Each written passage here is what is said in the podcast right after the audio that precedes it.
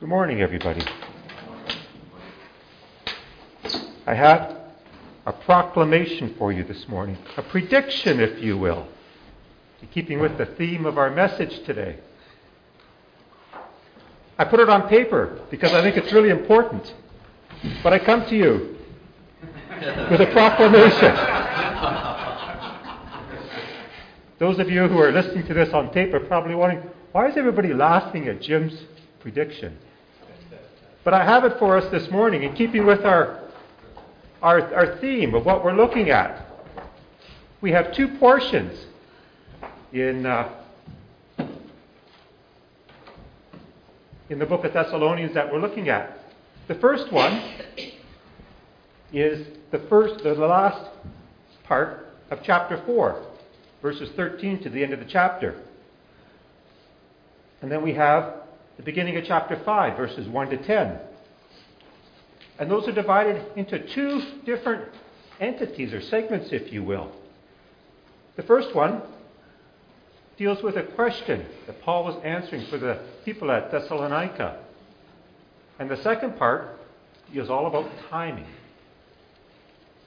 But if you use the Brown Pew Bibles, you'll find these passages on page 1840.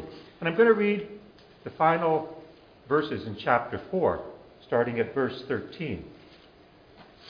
Brothers, we do not want you to be ignorant about those who fall asleep, or to grieve like the rest of men who have no hope. We believe that Jesus died and rose again, and so we believe that God will bring with Jesus those who have fallen asleep in him. According to the Lord's own word, we tell you that we who are still alive, who are left till the coming of the Lord, will certainly not precede those who have fallen asleep. For the Lord himself will come down from heaven with a loud command, with the voice of the archangel, and with the trumpet call of God. And the dead in Christ will rise first. After that, we who are still alive and are left will be caught up together with them in the clouds to meet the Lord in the air. And so we will be with the Lord forever. Therefore, encourage each other with these words. Well, the first section that we have to deal with the left behind. Now, the sleep that Paul is talking about is death. It was a fairly common way of expressing death in biblical times, a lot like we would say today, passing away. They would often say someone is um, asleep, the sleep of death. The question the Thessalonians had was what happens to the brothers and sisters who have died as Christians before the coming of Christ? Are they going to miss out on the promises that Christ made?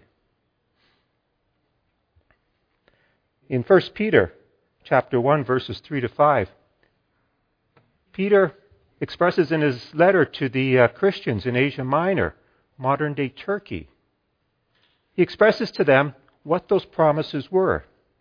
Praise be to the God and Father of our Lord Jesus Christ. In his great mercy, he gave us new birth into a living hope through the resurrection of Jesus Christ from the dead, and into an inheritance that can never perish, spoil, or fade.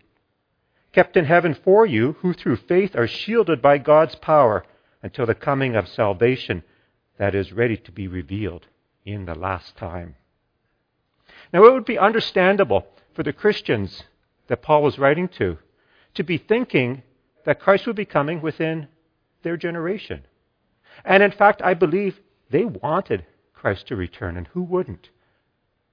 We talk about persecution today and worldwide. There is some very real and heavy duty persecution going on for Christians. And these Christians in Thessalonica faced every bit the same kind of persecution. And it would have just been natural for them to say, Now would be a good day to come, Lord as they first faced the opposition to the gospel. A preacher once made the comment that whenever Paul went into a city, the citizens there started a riot. Whereas this evangelist replied, Whenever I enter a city, they serve tea. How different times have changed. Now, Christians use the term today rapture and we use it to describe the event that Paul was talking about here the coming of Christ with the the shout of the archangel, the blast of the trumpet as he comes, and meets in the air those who have first fallen asleep in Christ, and then those who are still alive on the earth when he returns. Now, the word rapture is not actually part of a biblical nomenclature or specific terminology. It's actually a word that we use to describe an event. The word rapture comes from the Latin word rapturo, which means caught up. And that word is taken from the original Greek, which means to um, snatch or to take away. So these are descriptive words of the event, but it's not an actual technical name for the event itself. In, in, in today's world, there's a, a meteor, meteorological term called cumulonimbus. And pilots and meteorologists use this, and it's a technical name for a cloud formation that everybody else simply refers to as a thunderstorm. That's a technical entity. Rapture isn't from the Bible. But by all means, don't get hung up on that. Um, it's perfectly okay to use the word rapture, but we just have to be careful not to teach that it was a technical term from that time. It's a term that we use to describe the event. 1 Thessalonians uh, chapter 4 verse 17 after that we who are still alive will be caught up together with them in the clouds that's how my NIV translation translated the word caught up snatch or to take away. And that's what Jesus Christ will do when he returns. He will snatch or take away his bride, the church. While we're on the idea of rapture, these past few weeks I had more than just a cast on my hand. I had a lot of time. And it, it was great because I did a lot of studying and I got lost in the internet and I got away on a whole lot of bunny trails.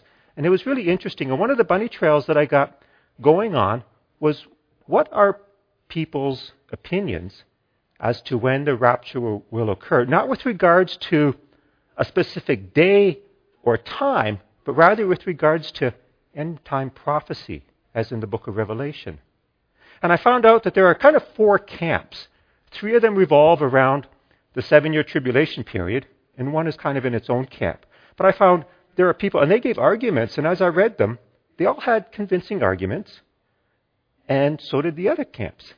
But some believe that the rapture will occur before the tribulation period, before that seven year period of tribulation. That's the pre tribulation period. Some believe that that will, will occur during the middle of that seven year period, and some believe it will be post tribulation. And then there was another camp who had the, uh, the argument that the tribulation period will be part of the second coming of Christ. It won't be a separate entity, but it will be part of.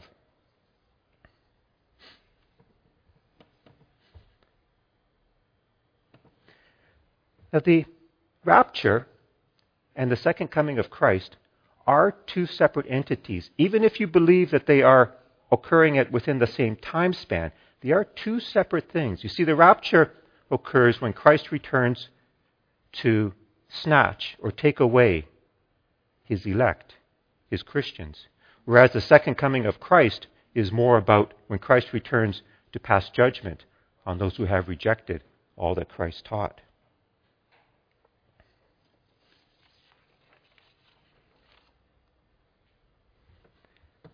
Now, I don't have time to go into all of those arguments, and that's not my intent here today. That's a multi week Bible study in and of itself.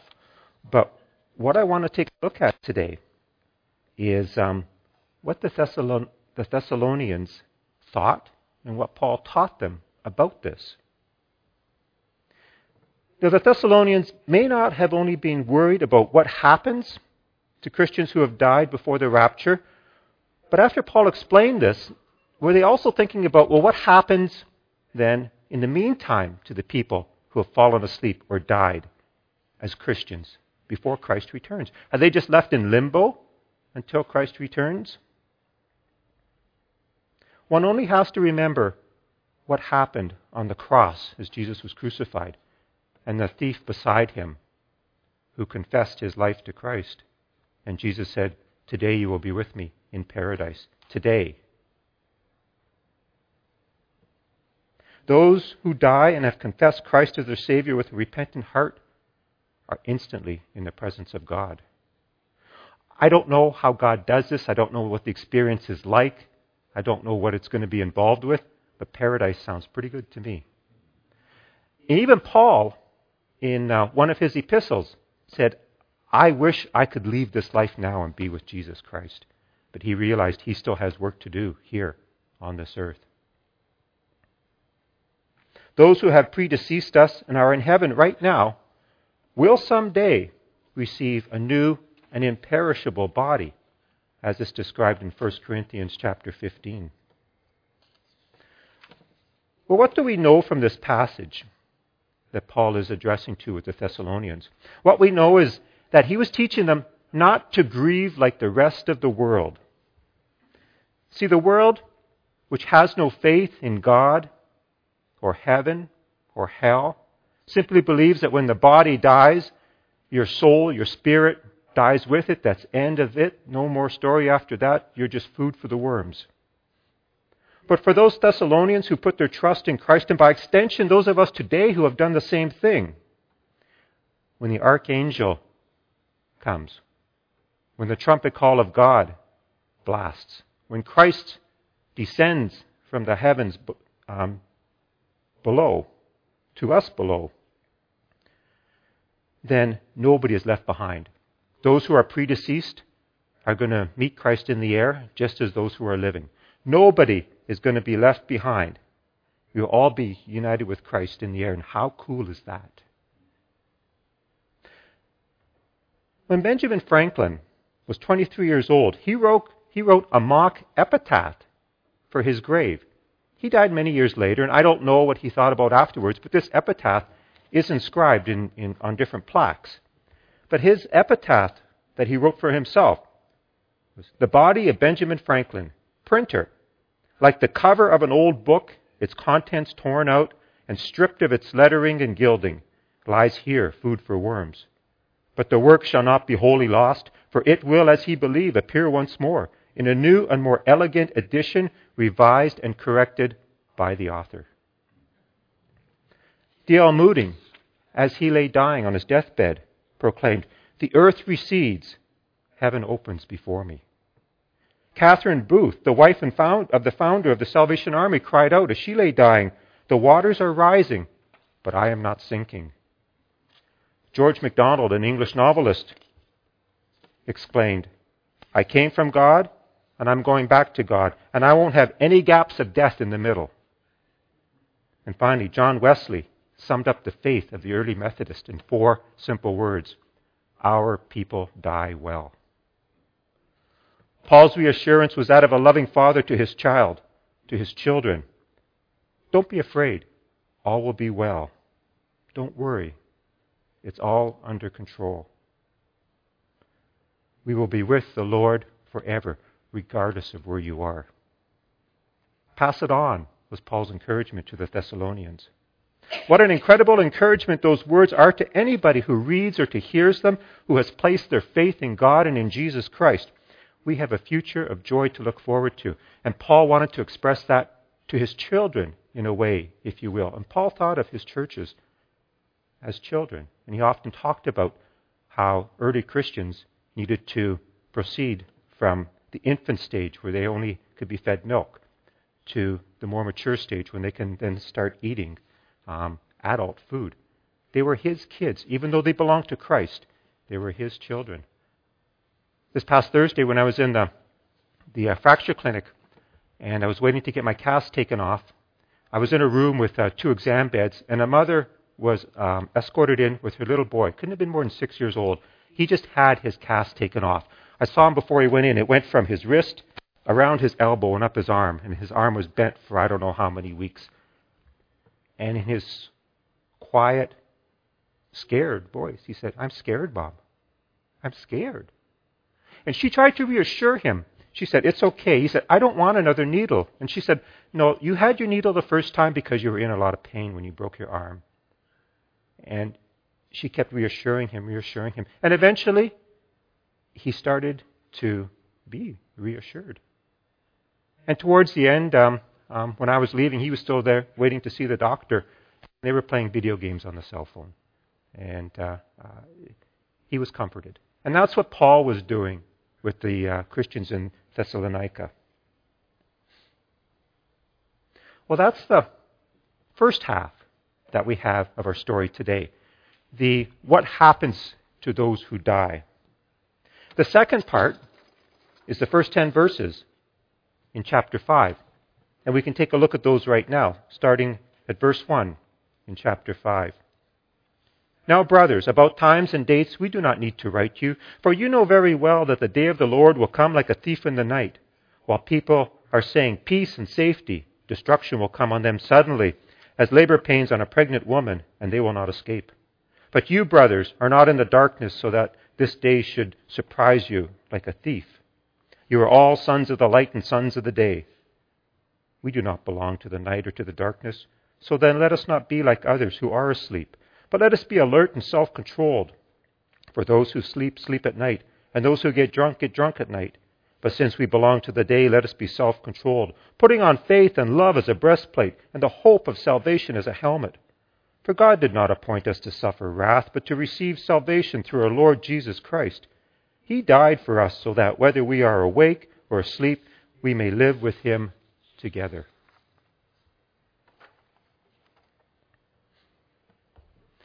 The second part of our message today, the timing.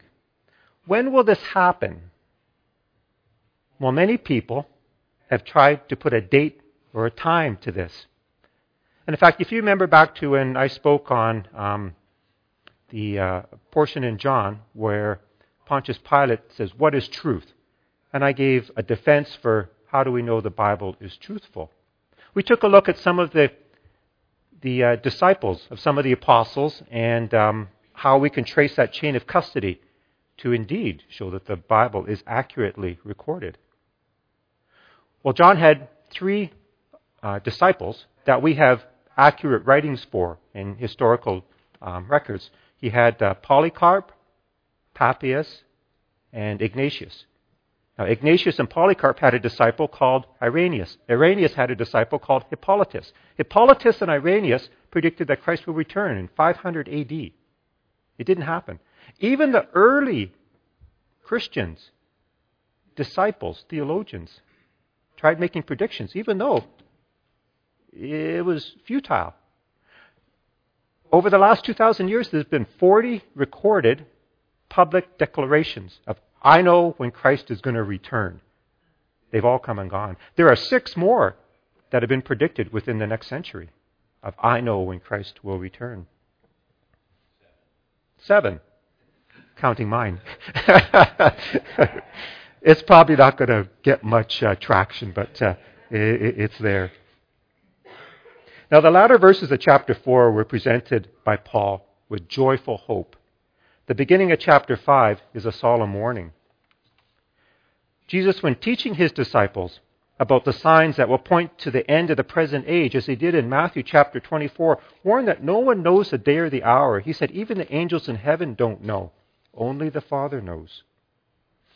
Now, Paul indicates in the first verse of chapter 5 that he has already spoken to them about it. This is nothing new. In the first verse, he says, About times and dates, we do not even need to write to you. Paul does warn the Thessalonians, though, that it will happen suddenly and without warning. Again, going back to Jesus and his interaction with his disciples about his prophecy, about the warnings of the coming of the, uh, the end of the, the age. Chapter 24, verses 37 to 41 reads, as it was in the days of Noah, so it will be at the coming of the Son of Man. For in the days before the flood, people were eating and drinking, marrying and giving in marriage, up to the day Noah entered the ark. And they knew nothing about what would happen until the flood came and took them all away. That is how it will be at the coming of the Son of Man. Two men will be in the field, one will be taken, the other left behind. Two women will be grinding with a handmill, one will be taken, and the other left behind. Now, when I was studying, I got interested in this as to what are the different views as far as the fate of, as Jesus used in his example, the two men in the field. One's taken, one's left behind. The two women, one is grinding, one's left behind. What's the fate of the ones who are taken versus the fate of the ones who are left behind? Some interpret the fate of those who are taken to be that of judgment. Some interpret the fate of those who are taken to be that of, to be that of salvation, as it will be in the rapture. So you've got two differing views. And again, there's a lot of good arguments one way or the other. And I invite you to look into this yourself. Go take some of those bunny trails. of when the rapture is going to re- going to happen around the end time prophecy, what's going to happen to these two groups of people? Take a look at it. You may not come to a conclusion, but you're going to be blessed by the information you have with regards to the lesson that Jesus and Paul was trying to teach here. Some believe that those who are taken, as Jesus described them, will be indeed meant for destruction and judgment. Just as Jesus said in the days of Noah, so men and women were given away in marriage, living life fat, dumb, and happy, and then the flood came and took them all away. Noah was saved, but the people were cast into judgment. Some people will say that, uh, um, no, it will be like the rapture. Those who are taken will be saved. Don't get hung up on the surrounding outer circle of that bullseye. Concentrate on that inner circle. What's the lesson being taught here? The lesson that's being taught here is to be prepared. Don't get caught off guard. Sometimes I wonder if God up, is up there and He's looking down on us and He's thinking, How thick are you people? I've given you all the clues and you still can't get it after 2,000 years. But I also think perhaps God is shielding us from all the answers because He knows in our finite wisdom we'd never understand them, nor could we endure the answers if we knew ahead of time. Jesus warned those ahead of time. Paul was warning the Thessalonians ahead of time. Paul repeats that message. At the end of chapter 4, Paul is answering a question. In the beginning of chapter 5, he's reminding them of what they already know. Chapter 5, verses 1 and 2. Now, brothers, about times and dates we do not need to write to you, for you already know very well the day of the Lord will come like a thief in the night. Perhaps they've, um, Paul taught them before when he was with them. He was reminding them about that now in this period. But I believe that Paul, in the beginning of chapter 5, is no longer talking about just the rapture. I believe he's talking in the broader sense about the coming of Christ, the second coming of Christ. The point when Christ will come and judge an unrepentant earth.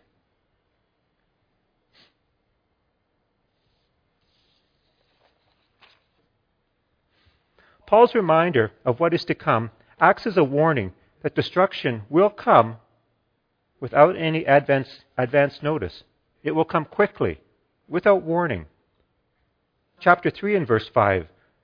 While people are saying peace and safety, destruction will come upon them suddenly as labor pains on a pregnant woman, and they will not escape. There's no second chance at that point. There is no out. If God has you pegged for judgment, it's judgment you will receive. But Paul then goes on to tell the Thessalonians that even though no one but God knows the day and the hour, you should not be surprised because no longer are you in the dark regarding these events. They, along with Paul, have the foreknowledge of what must take place.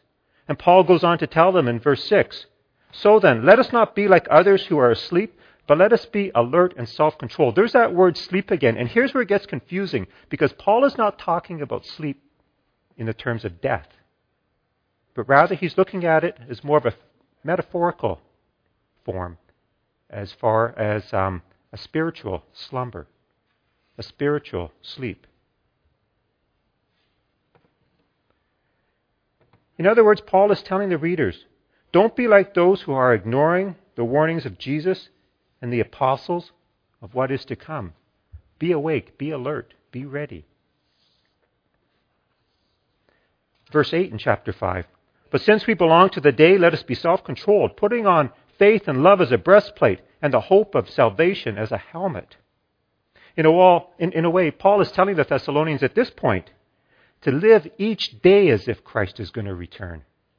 Don't worry about the future times. Live each day, live today as if Christ is going to come. And we're getting close to 12 o'clock, so I better finish the sermon according to my prediction. Paul was telling them, don't be caught in a spiritual slumber. Be prepared, be ready. Have your spiritual house in order. The same way as if you're expecting a house guest. If you've got house guests coming, I mean, who doesn't clean the house? Clean the toilets. If they're going to be overnight guests, put clean linen on the uh, bed. When Stephen was a, a, a, a young child and Carol or I were vacuuming the living room, his question was, Who's coming? Not that that's the only time we vacuum the carpet, but in his eyes it was. We need to live today and each day expecting Jesus to arrive at any moment. Faith, love, and hope are to be the fragrances that penetrate Jesus' nostrils when he returns and he looks at your spiritual house. Have you got it in order? Are there still things you need to get right with God? There's going to be a lot of surprised people when that day comes. Don't be one of them, was Paul's message. When somebody dies, it's natural to mourn. Christ did so at the grave of Lazarus. But to mourn without hope for those who have predeceased us as Christians is unbiblical. I like the word sleep that's used in the Bible. I like it even though it can be complicated sometimes in our language today. But when I lie down at night, I go to sleep, expecting to wake up and start my day afresh. As Christians, when we die, the disunity between our body and our spirit and soul is temporary, just as natural sleep is temporary. It doesn't last forever. If we die before Christ returns, a day will come when our spirit and our soul will be reunited with a new body, a version 2.0 that's going to be so much better than version 1.0. No arthritis, no broken wrists. It's going to be so much more beautiful. The biggest lesson Paul and Jesus teaches us today is to be ready and to encourage one another in the same. Pay no attention to those who have it figured out. If you see somebody walking around with a sign that says, Christ returns at 12 o'clock today, 12.30 in Newfoundland, be kind to him. but ignore the message he's trying to perpetuate, to, uh, um, um, to put out there. But walk with a preparedness so that you will not be surprised or found not ready for Christ returns when it does occur. Our Heavenly Father, we do thank you this morning that we could gather here today in your name, in your word, in your spirit, that we could gather here today to learn about your warnings, your warnings for the world. Lord, let's just not leave here this morning being glad I have that foreknowledge, that forewarning. As we leave these doors, Lord, let it be our mission to warn those around us that they too have to face the warning, that they have to make a decision whether or not to heed that warning or to plow full steam ahead and not be concerned with what lies ahead. Lord, let the city, the town, the houses outside of us be our mission field this week as we come into contact with people around us families, neighbors, co workers. Let us engage in conversation as the opportunity arises, that we can not only forewarn them about what will come, but also tell them about the hope, the security, the future that, that, that uh, lies out there for those who put their faith and their trust in Jesus Christ, that they will then not have to be afraid of the future of the judgment. Thank you, Lord, for this time we've spent together, and may we be found again next Sunday in your word, in your spirit, in your love. I pray for these things in your name. Amen.